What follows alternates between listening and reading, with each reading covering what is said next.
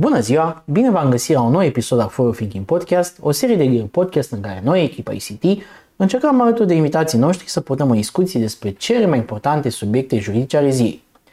Acest new normal la care ne-am întors odată cu relaxarea situației COVID include pentru cei mai mulți dintre noi și o parte din organizarea și obiceiurile dobândite în pandemie.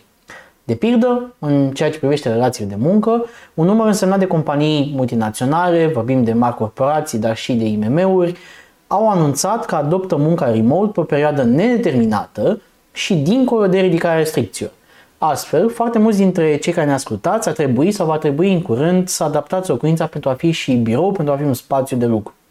Și pentru că zilele trecute a fost Ziua Internațională a Parolei, ne-am gândit să vă prezentăm câteva sfaturi utile pentru a nu fi victima unui atac cibernetic atunci când lucrați de acasă. Cum se face asta? Există riscuri? Vom afla în câteva minute. Și pentru discuția de astăzi îl am alături de mine pe Adrian Șandru, avocat penalist în cadrul echipei ICT, pe care provoc să avem o discuție despre măsurile și impactul cybersecurității pentru cei care lucrează remote și nu numai, și să încercăm, Adrian, împreună să oferim câteva sfaturi pentru cei care lucrează online Uh, dar să ne concentrăm asupra unor sfaturi practice despre un domeniu care, datorită unor particularități tehnice, este poate mai puțin înțeles și poate mai puțin abordat. Bine ai găsit, Adrian! Salut, Andrei! Mă bucur că putem să discutăm astăzi și tema este mai actuală ca niciodată din două motive. Unul, așa cum ai spus tu, este o perioadă de new normal și chiar dacă ne uităm în trafic, nu ne pare că toată lumea lucrează de acasă, cu toții știm că majoritatea companiilor, chiar dacă au decis să meargă pe un model hibrid, au în vedere și pe o perioadă nedeterminată să continue cu munca de acasă și tot mai mulți angajați lucrează de acasă, astfel încât uh, viața profesională în mediul online este mai intensă ca niciodată. Și al doilea motiv este că Războiul care se poartă foarte aproape de noi, războiul din Ucraina, a adus la rândul său și anumite activități ilicite în spațiul uh, online uh-huh. și mă refer la deja celebrele atacuri cibernetice care se desfășoară de către uh, diverse proxy-uri, o să discutăm din, uh, din zona Rusiei și diverse atacuri asupra unor instituții de stat care pot să vulnerabilizeze foarte mult chiar securitatea națională a unor state. Așa că sunt niște teme foarte importante, trebuie să le discutăm și pentru că am amintit înainte că angajații lucrează de acasă, trebuie trebuie să avem în vedere că atacurile cibernetice și atacatorii se îndreaptă asupra vulnerabilității principale a firmelor și a instituțiilor, adică angajații acestora. Perfect, Adrian. Uh, atunci, primul pas este să ne concentrăm discuția asupra cum putem să protejăm business-ul contracarând atacurile cibernetice uh, și putem să facem asta noi așa, instruind angajații. Exact. Instruirea trebuie să fie o prioritate pentru fiecare companie mai ales că numărul de atacuri cibernetice, cum ai spus și tu, crește tot mai mult, atât în contextul conflictului în Ucraina, dar în sens larg în, în întreaga lume. Să trecem la subiect, Adrian. Îți propun să oferim astfel sfaturi utile despre, cum, cum am spus deja, despre prevenția mediului online. Și îți propun să avem în vedere două părți. Odată să vorbim despre prevenție și apoi să încercăm să vorbim despre reacții. Uh, în primul rând, avem riscul unor pierderi însemnate pentru firme, dar și la nivel personal sunt toate neplăcerile astea care apar ca angajat pentru că la serviciu ești arătat cu degetul, uh, pentru că ai pierdut niște fișiere importante, ai creat o situație de risc pentru tine, pentru companie, pentru clienții, pentru clienții voștri. Ce sfaturi putem da celor care ne ascultă? Cum să, să previi să ajungi victimă unui atac cibernetic? Sfaturile mele se îndreaptă către toată lumea, adică sunt valabile în egală măsură și pentru mine și pentru tine și pentru toți cei care lucrează online. Toți trebuie să fim mereu în alertă, pentru că deși relațiile interumane se bazează pe încredere, tocmai încrederea e trăsătura exploatată de hackeri. Uh-huh. Eu tot spun mereu că angajații și persoanele care își desfășoară, își desfășoară activitatea în mediul online trebuie să acționeze online având mereu în minte această formulare. Think before you click. Nice. De fiecare, de fiecare dată când primești un mail, ar trebui să te gândești atent înainte de a răspunde cu anumite informații sau de a da click pe un hyperlink din acel e-mail. De obicei, dacă primiți un e-mail, chiar și intern, prin care se cer informații sensibile, ar trebui să contactați direct persoana pe care vi le-a solicitat pentru a vă asigura că e-mailul este real și pentru a comunica direct informațiile personale sau sensibile. De regulă, ă, nu se cer informații sensibile, mă refer aici și la date personale și chiar date bancare, pentru că sunt foarte numeroase aceste tipuri de, de atacuri. De acord. Să dau și eu un exemplu. Primiți un hyperlink pe e-mail care uh, pare să trimită o postare pe LinkedIn. Ideea ar fi să căutați uh, direct pe LinkedIn acel cont și să intrați pe postarea sugerată de pe site-ul oficial pentru a evita să fiți victima unui atac ascuns într-un e-mail. Sau cum ai spus și tu, uh, ți se cere pe e-mail o anumită parolă. Toate, toate lucrurile astea trebuie scrivitate cu alte cuvinte, dacă nu ești sigur, mai bine verifici și te duci direct la sursă, vorbești cu persoana care pare că ți-a trimis comunicarea respectivă.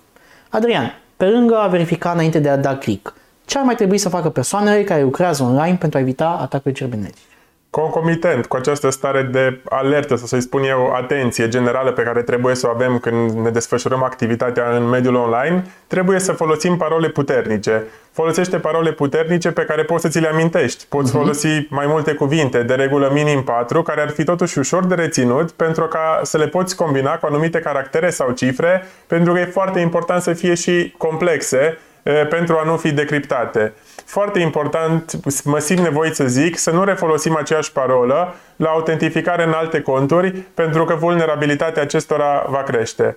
De regulă, cei mai mulți oameni din comoditate au o singură parolă pe care o memorează și utilizează pentru a se loga în toate conturile unde au ei acces. Acest obicei, din păcate, reprezintă o imprudență foarte gravă din perspectivă cyber security, nu cred că are rost să mai insist pe asta. Știm, ne-ai spus parole lungi, suficient de complexe, câte una dedicată pentru fiecare cont, dar acum se pune problema uh, cum ținem parolele secrete.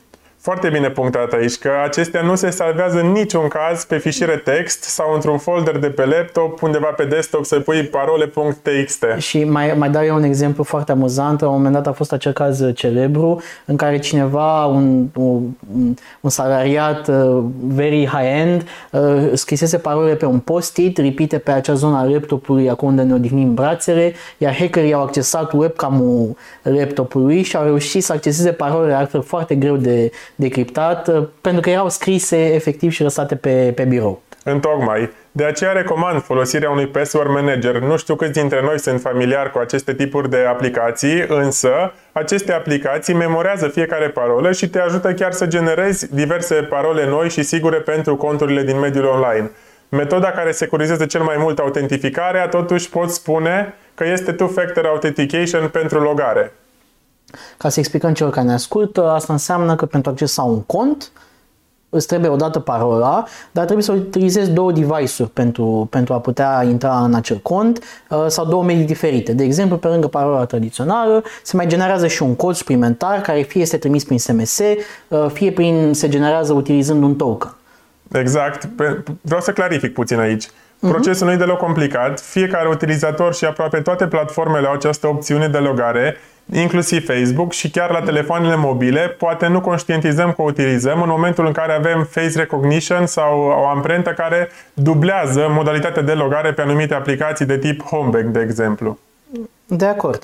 Și uh, încă un lucru important cred, de precizat, pentru că mulți dintre cei care ne ascultă lucrează cu fișiere, mai ales din suita Microsoft, uh, de tipul Excel, Word și așa mai departe, fișiere parolate, uh, aș vrea să punctăm că sfaturile noastre sunt cât se poate valabile și pentru ei. Uh, Adrian, ce altceva trebuie să mai aibă în vedere persoanele care lucrează remote de acasă sau de oriunde altundeva unde este nou birou? Foarte bine ai subliniat pentru că chiar dacă, nu știu, poate anumite persoane s-au întors la birou sau nici nu au plecat din birou, Cred că 90% din persoanele care lucrează la birou ajung la birou, se conectează la un laptop și tot online sunt și singura diferență Categoric. între cei care sunt remote și la birou e că nu au pijama pe ei.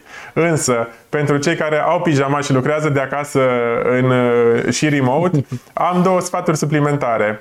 Dacă lucrați de pe device-ul personal, folosiți un antivirus foarte eficient și efectuați un update al aplicațiilor folosite, deoarece rolul, rolul actualizării aplicațiilor este esențial pentru că echipele de securitate ale anumitor aplicații dezvoltă mereu noi versiuni care combat uh, diverse intruziuni și diverse atacuri cibernetice și ei constant verifică diverse uh, vulnerabilități ale aplicației pentru a le face mereu mai bune. Deci nu dăm skip tot timpul, nu instalați, insta, install later, install later. Nici, rem, nici un remind me later pentru că poate later să fie prea târziu, prea târziu. și atunci vom regreta că nu am avut răbdare 5 minute să, să facem un update care are un rol foarte bine determinat.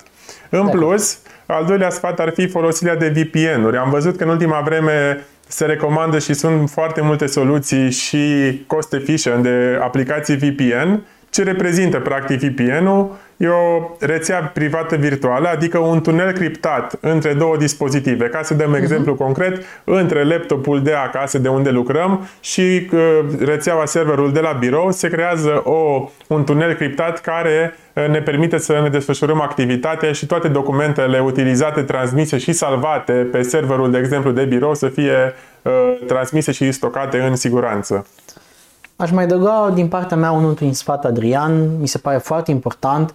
Nu folosiți device-uri de serviciu în scopul de entertainment, deci evitați să vă rugați pe site-uri precum Netflix, uh, Facebook, de ce nu, uh, de pe râturi de birou. Și de asemenea, mai ales în condițiile în care se lucrează de acasă, uh, copiii sunt și ei acasă, nu lăsați copiii să se joace de pe dispozitivele de birou.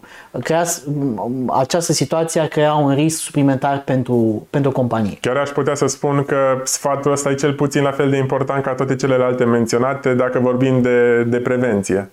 De acord. Adrian, care ar fi the main takeaway a, a discuției noastre? Așa cum am spus, toate sfaturile mi se par importante, însă trebuie să ne gândim de la început. E important de când ne, de la prima interacțiune cu mediul online și mai ales cu un sistem informatic să fim, să fim alerți în sensul în care să fim mereu circumspecți cu ceea ce primim pentru a nu avea surprize neplăcute ulterior, să utilizăm parole puternice și complexe pe care să le memorăm sau să utilizăm, așa cum am recomandat, un password manager pentru stocarea și uh, gestionarea acestor parole, în egală măsură, pentru cei care lucrează remote, neapărat utilizarea unui VPN pentru conectarea cu serverul și cu mediul de lucru de la, de la birou pentru securitatea datelor și uh, antivirus și update-ul acestuia, așa cum, am, uh, așa cum am menționat, cred că nu trebuie să spunem că are o valoare mai mică decât celelalte sfaturi, deoarece Uh, toate aceste sfaturi, dacă sunt aplicate împreună, pot să diminueze orice potențial risc pe care l-ar putea avea un angajat o persoană, pentru că nimeni nu vrea să fie victima unui atac cibernetic și, din păcate, există o stigmatizare a persoanelor care sunt victime acestor, acestor atacuri. Mulțumesc tare mult, Adrian, pentru o discuție foarte utilă pentru cei care lucrează remote și cred că și pentru cei care lucrează de la birou, cred că sunt sfaturi bune cum să te comporți în general în mediul online, ceea ce am oferit noi astăzi. Sigur, sigur. Pentru, cred că pentru toată lumea și dacă acum stăm puțin să ne dăm în spate și să ne uităm, cred că 90% din persoanele care, care ne vor asculta au ce învăța, măcar un sfat de aici și, și dacă pentru ei nu este o informație total nouă, poate ar trebui să o fie o... mai bine. Exact și să o aplice. Pentru că noi de multe ori știm unele chestiuni, însă le aplicăm doar după ce trecem uh, prin, uh, printr-o experiență neplăcută și pot să dau exemplu clienților noștri care vin după un atac cibernetic și încearcă să-și îmbunătățească, uh, să-și îmbunătățească și politica și acțiune de prevenție, însă au această dorință mai mult după ce... Ca o reacție. Exact, exact. Bun, mulțumesc încă o dată Adrian, mulțumim și dumneavoastră pentru că ne-ați ascultat. Dacă doriți să aflați mai multe detalii despre noi, puteți accesa site-ul actregal-bordezatoestrade.com sau canalele noastre social media. Desigur, pentru orice întrebări de natură juridică, nu ezitați să ne contactați la office at actregal-bep.com. Numai bine și pe curând!